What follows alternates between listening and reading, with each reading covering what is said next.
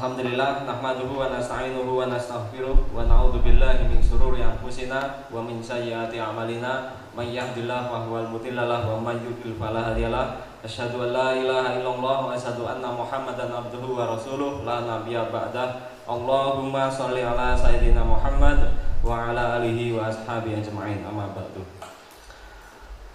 Pertama-tama marilah kita bersyukur kehadiran Allah Subhanahu wa taala atas limpahan rahmat atas karunia-Nya dan nikmatnya yang tidak terhitung sehingga sampai pagi, pagi hari ini kita masih diberikan kesempatan dan kesehatan.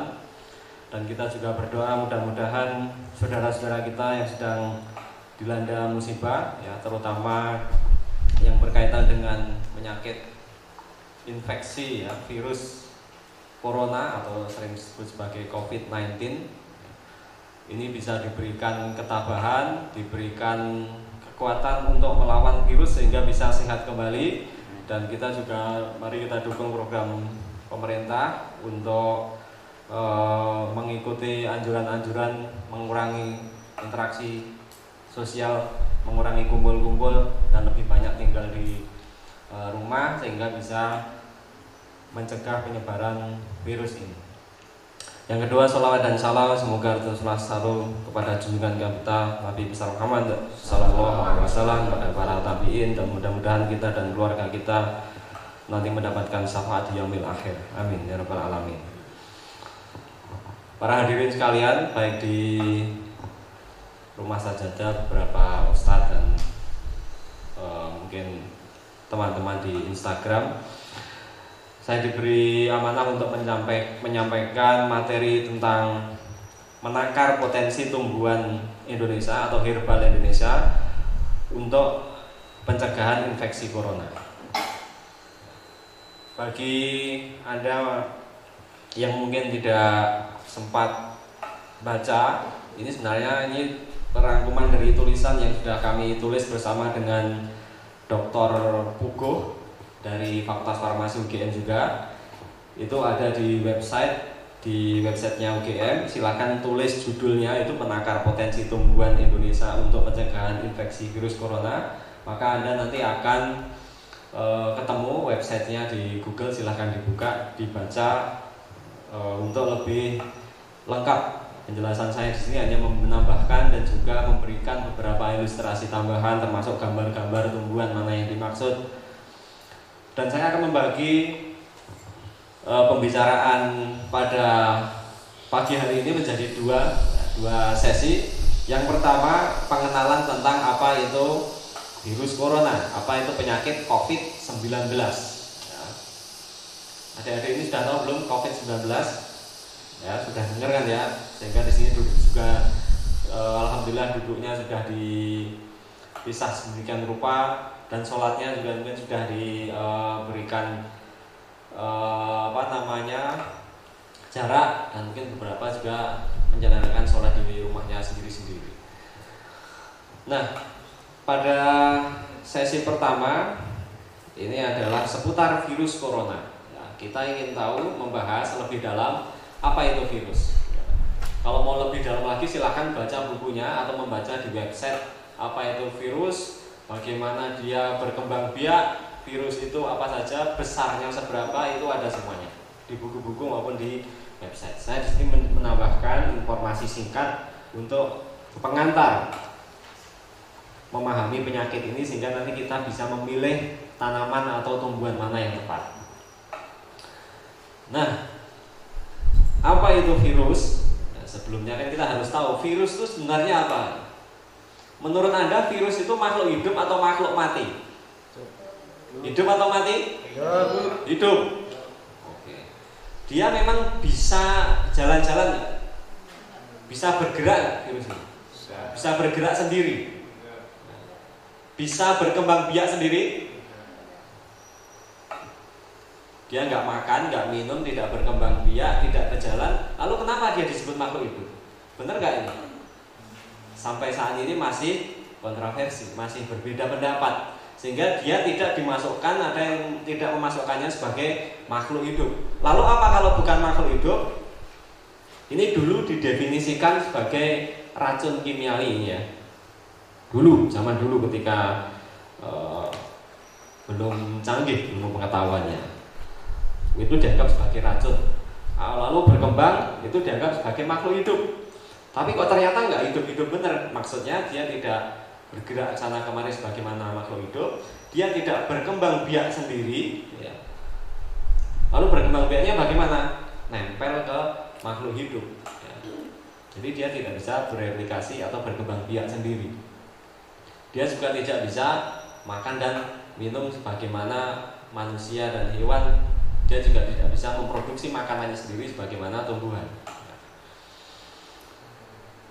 kemudian didefinisikan sebagai agen infeksius submikroskopik artinya agen yang menginfeksi makhluk hidup dan ukurannya sangat kecil ini kalau kita lihat di sini ini adalah foto ya, dari wujud dari virus ya. mana kakinya mana tangannya mana mulutnya bisa dilihat tidak bisa ya. karena bentuknya memang sangat sederhana dan ukurannya juga sangat kecil. Ini sekitar 100 nanometer itu segini sampai segini. Nah, nanometer itu kecil sekali. Di pakai mata sama sekali nggak terlihat. Oh mikro aja tidak terlihat sulit sekali apalagi nano. Ya. dan ini ukurannya adalah sekitar puluhan nanometer ya, virus itu. Sehingga walaupun anda itu pakai masker itu sebenarnya virusnya juga ada beberapa yang tembus kecuali masker Anda itu adalah masker yang N95 itu. Ya, itu berarti 95% virus tertahan. Yang keluar hanya 5% misalkan Anda bersih. Tapi kalau masker-masker kita, apalagi Anda masker kain itu, itu masih tembus ya. Walaupun tidak semuanya, tapi itu bisa apa? meminimalkan. Ya, jangan kok wah ini tembusnya terus nggak usah dipakai enggak jangan. Tetap dipakai kondisi sekarang direkomendasikan baik yang sakit maupun yang sehat untuk menggunakan masker kalau keluar-keluar. Nah, ini adalah bukan foto yang sebenarnya ya. Kalau sebenarnya ini di bawah mikroskop elektron namanya. Tapi kalau ini ini sudah di model ya. Sehingga coronavirus mengapa disebut sebagai corona itu karena memang dia memang memiliki bentuk seperti apa? Corona itu adalah tahta raja ini mahkota ya, ini bentuknya seperti mahkota digunakan untuk menempel ya, menempel kepada sel inangnya. Lalu dia tidak bisa berkembang biak sendiri sehingga disebut sebagai individu yang bereplikasi pada sel inang nempel pada sel inang. Sel inangnya siapa? Bisa manusia bisa hewan bisa tumbuhan. Dari situ dia bisa berkembang biak atau bereplikasi Jelas itu ya virus ya. Jadi kalau ada dibilang virus corona, jangan dibayangkan virusnya itu kemudian berjalan-jalan ke sana kemarin di tanah itu enggak, ya, atau di meja ini enggak. Ada virus di meja ini karena mungkin ada seseorang yang sudah terinfeksi, misalkan ya, misalkan seseorang datang sini dia terinfeksi, lalu dia bersin, ya, mengeluarkan virus, dia jatuh di meja. Itu baru namanya virusnya ada di bisa dikatakan mungkin ada di meja ini. Dan virus yang ada di meja ini dia tidak bisa berkembang biak. Ya. Karena apa? Dia nggak bisa berkembang biak sendiri. Dia memerlukan makhluk hidup untuk berkembang biak. Tapi kalau dia masuk ke dalam hewan atau dalam tubuh anda maka dia bisa berkembang biak. Nah kita lihat ke sejarah virus corona. ya, virus ada banyak virus corona ini adalah salah satunya. Dulu penyakitnya ada namanya penyakit SARS itu tahun 2003 SARS. Apa itu SARS? Severe Acute Respiratory Syndrome. Bahasa Indonesia nya apa? Sindrom pernapasan akut sesek ya. jadi seseorang yang terkena infeksi SARS ini virus SARS ini nantinya dia akan berujung pada kematian yang bisa berujung pada kematian yang ditandai dengan gejala-gejala sesak napas atau respirator respiratori. Ya, serangan sesak napas. Bagaimana yang sekarang orang-orang kena virus corona ini? Itu berasal dari virus yang dekat hubungan kekerabatannya yang kedua itu tahun 2012 2013 itu ada virus namanya MERS. Ya. MERS itu dari Middle East Respiratory Syndrome. Middle East itu timur tengah, daerah-daerah gurun, daerah-daerah Arab.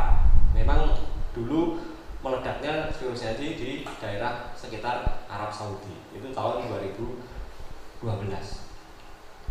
Nah, yang sekarang yang sekarang namanya COVID-19 itu ada mungkin taunya virus corona itu adik-adik ini itu adalah virus yang muncul di Cina ya di daerah provinsi Hubei. Itu tahun 2019 ya, bulan Desember baru beberapa bulan yang lalu ya kan apa gejalanya sama pernapasan serangan di saluran pernapasan atau sering disebut sebagai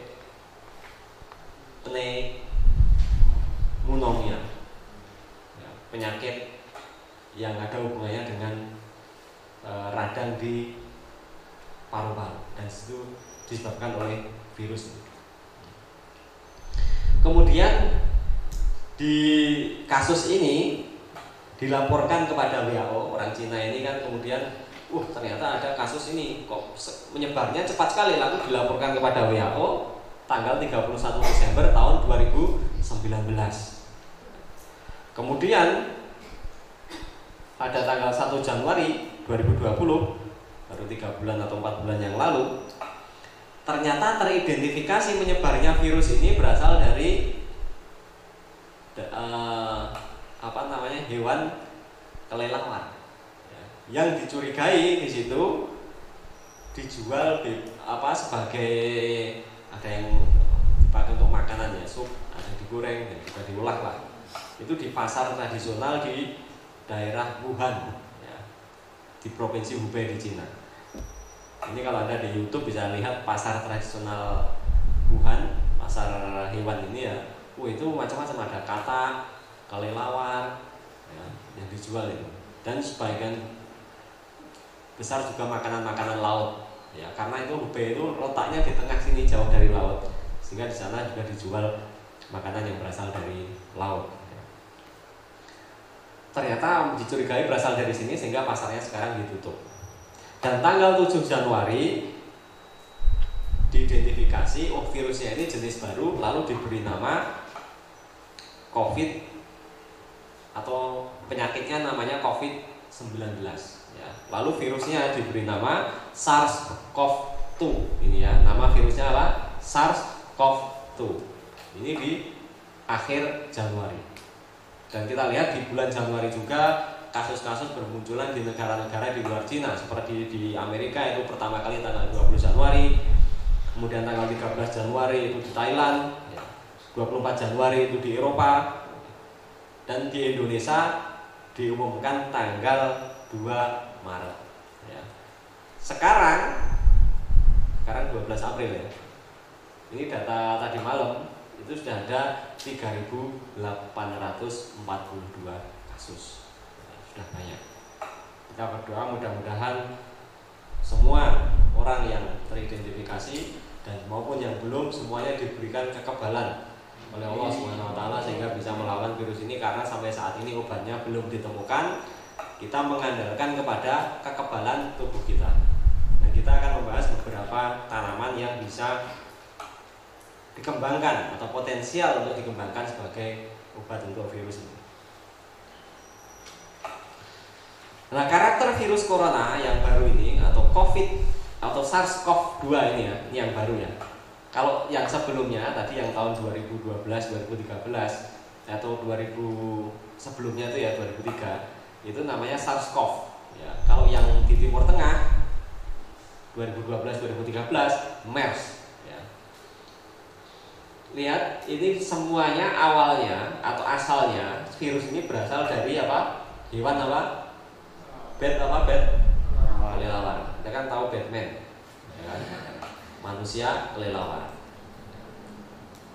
Ternyata itu berasal dari kelelawar. Kok bisa menular ke manusia?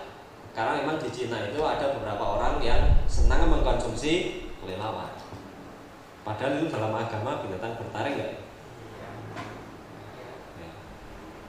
Itu memang sebenarnya binatang yang tidak layak untuk dikonsumsi. Masih enak ayam kampung, ya, kan? bebek goreng, ya. Dan ini berasal dari apa namanya kelelawar. Di Malaysia beberapa waktu lalu kasus yang mirip diduga berasal dari babi. Ternyata setelah ditelusuri, ternyata babinya ini diternak di hutan. Di mana di hutan tersebut banyak terdapat atau dekat dengan populasi kelelawar sehingga dicurigai penularannya memang dari kelelawar ke babi lalu ke manusia. Kalau yang MERS awalnya dicurigai dari onta, sehingga disebut sebagai virus onta. Tapi kemudian setelah diteliti ternyata juga berasal dari kelelawar. Jadi kelelawar ke onta lalu ke manusia. Nah kalau kita lihat case fatality atau kematiannya, tingkat kematiannya, sebenarnya ini masih kalah dengan virus-virus sebelumnya dengan SARS maupun dengan MERS. Karena ini hanya sekitar 2,3 persen yang menurut statistik yang sekarang. Walaupun di Indonesia sekarang tingkat kematiannya sekitar 7 sampai 9 persen. Jadi kalau ada orang e, eh, 100 kena maka sekitar 7 sampai 9 orang meninggal dunia. Itu artinya 7 sampai 9 persen per 100 walaupun secara teoritis sekitar 2 sampai 3 persen. Artinya kalau 100 orang kena hanya sekitar 2 sampai 3 persen.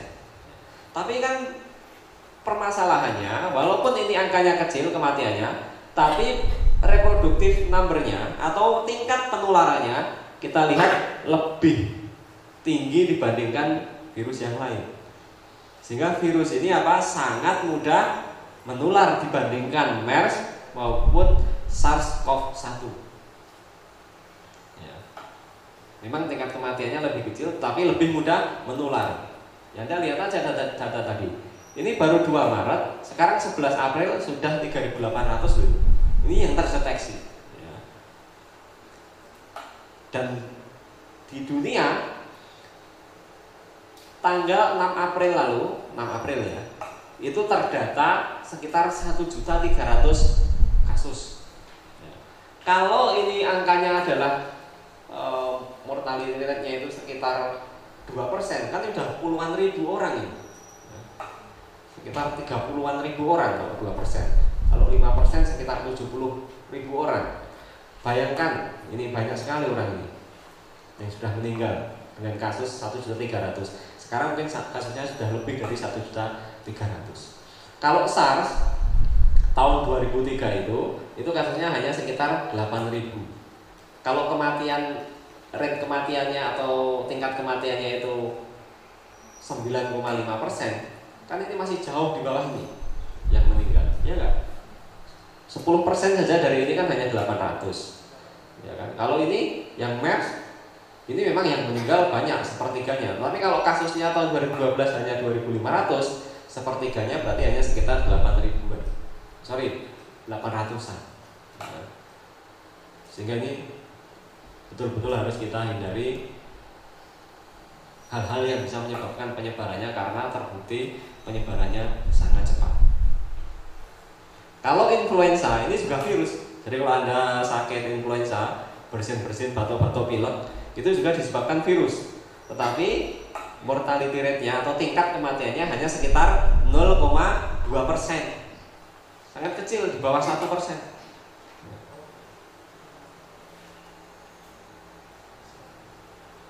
Memang kalau kita bandingkan penyakit ini yang COVID-19 sekarang ini ini perkembangannya atau penularannya masih kalah dibandingkan dengan penyakit cacar ya.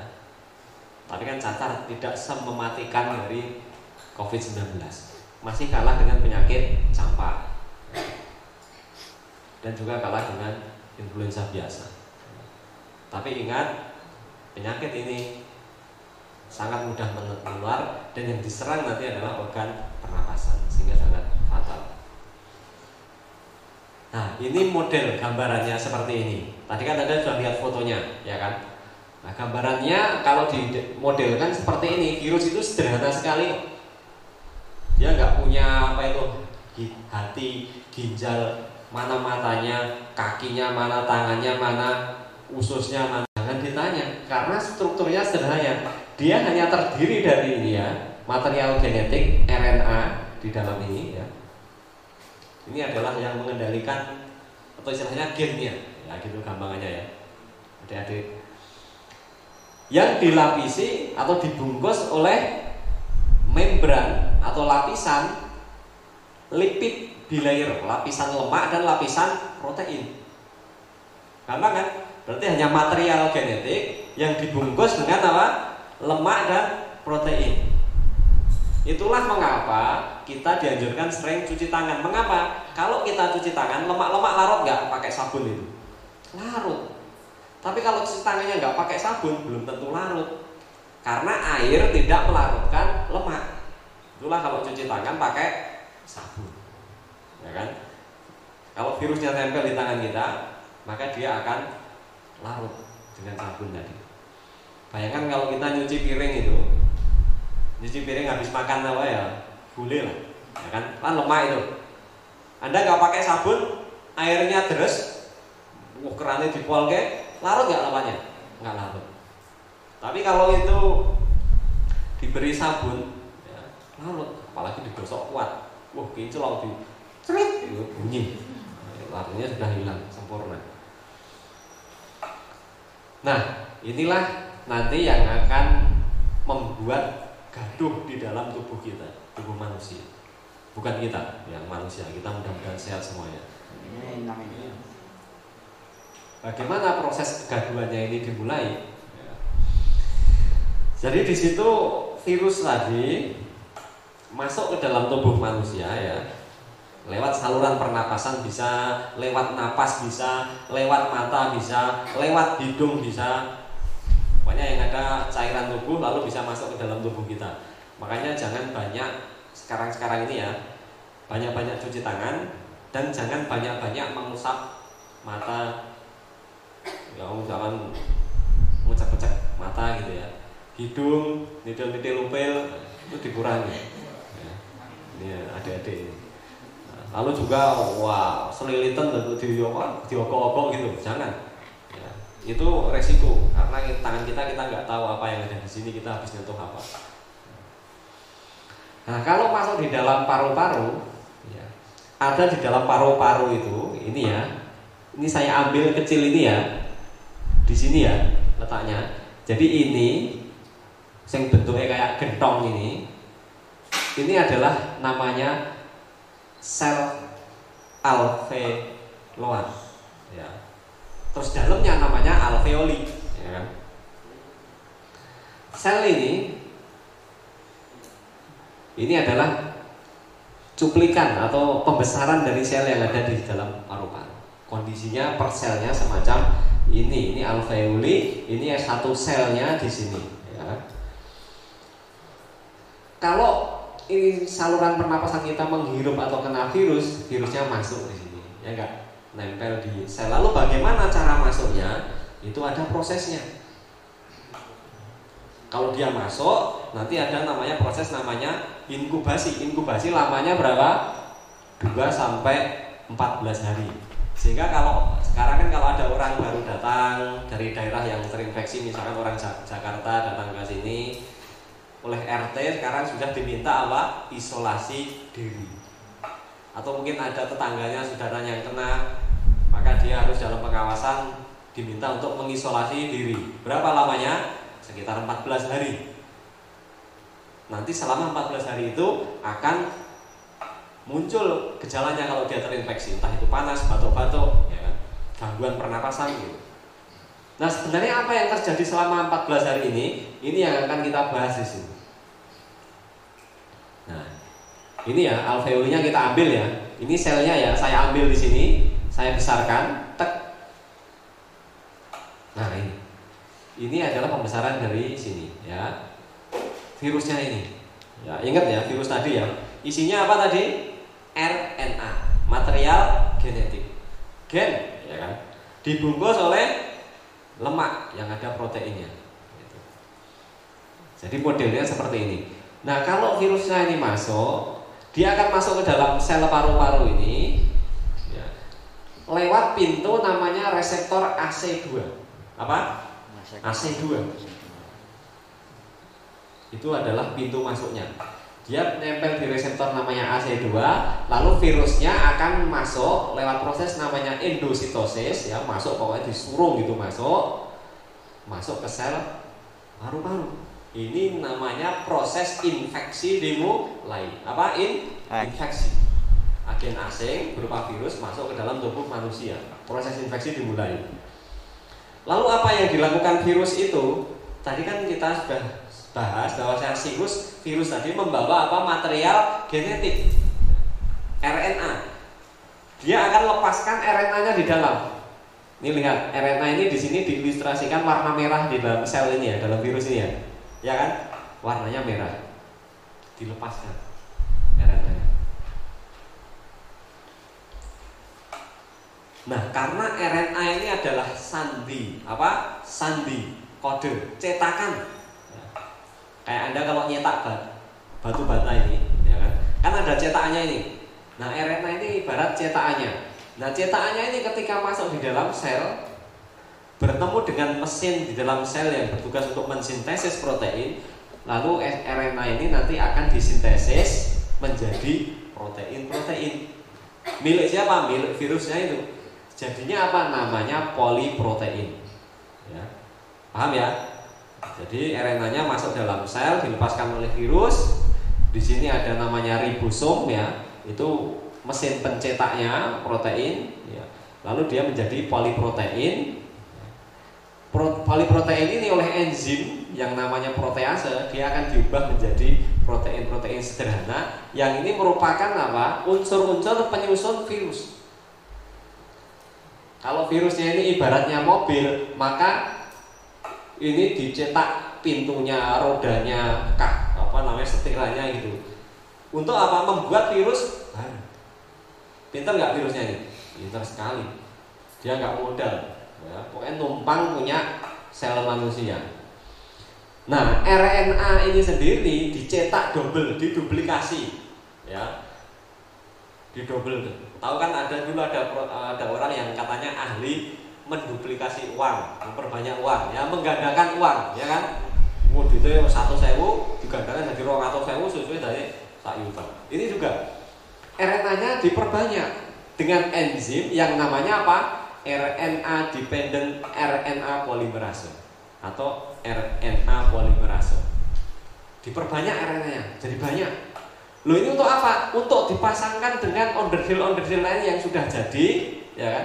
Dibungkus dikeluarkan menjadi apa? Virus-virus baru. Bisa dipahami ya? Jadi material genetiknya RNA tadi masuk dia diperbanyak. Sebagian RNA-nya ini tidak diperbanyak tetapi dicetak menjadi apa? Onderdil onderdil nah, poliprotein ya kan?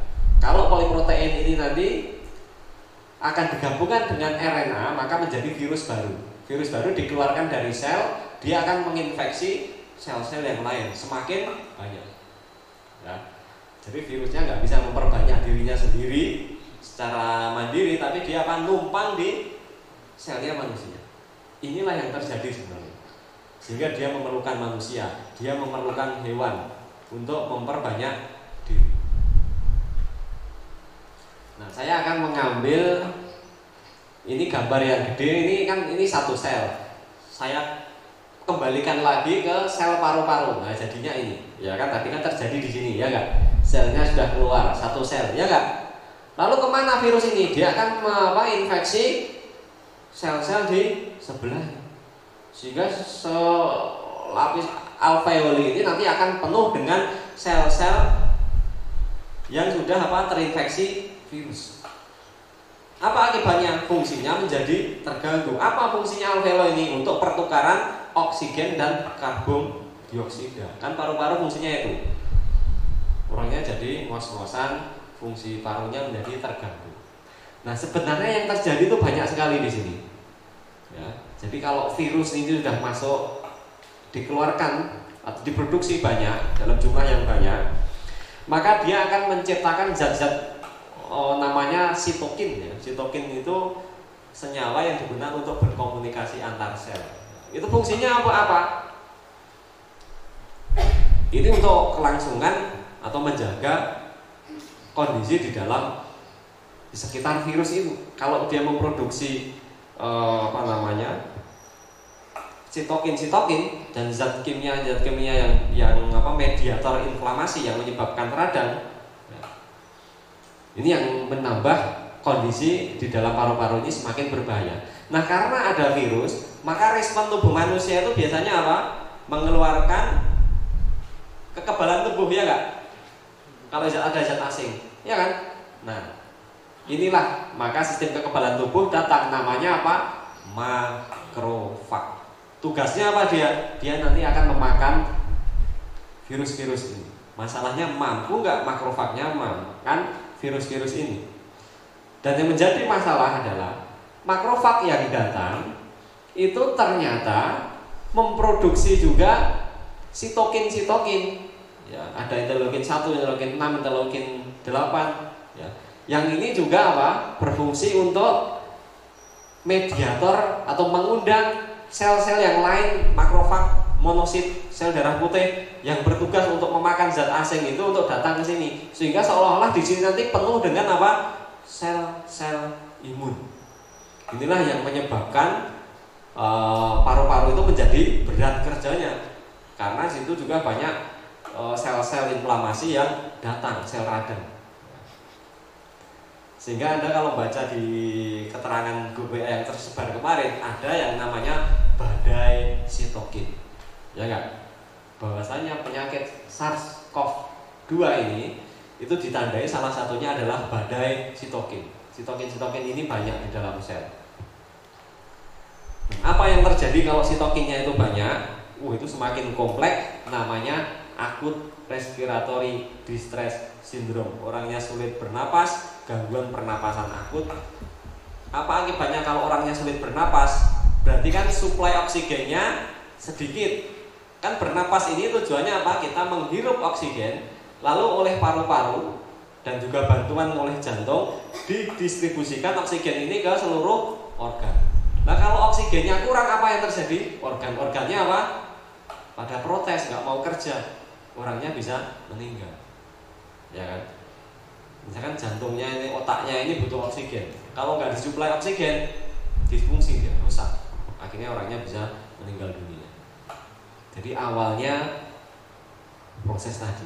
Ini di sini sebenarnya ada warna biru ini ya. Itu adalah e, cairan-cairan yang sudah masuk ke dalam paru. Kenapa dia masuk? Karena sebenarnya dia berasal dari peredaran darah dari luar. Tapi karena adanya sitokin-sitokin ini tadi utamanya adalah interleukin 6 itu membuka atau memungkinkan sel-sel yang ada di luar paru, di luar alveoli ini masuk.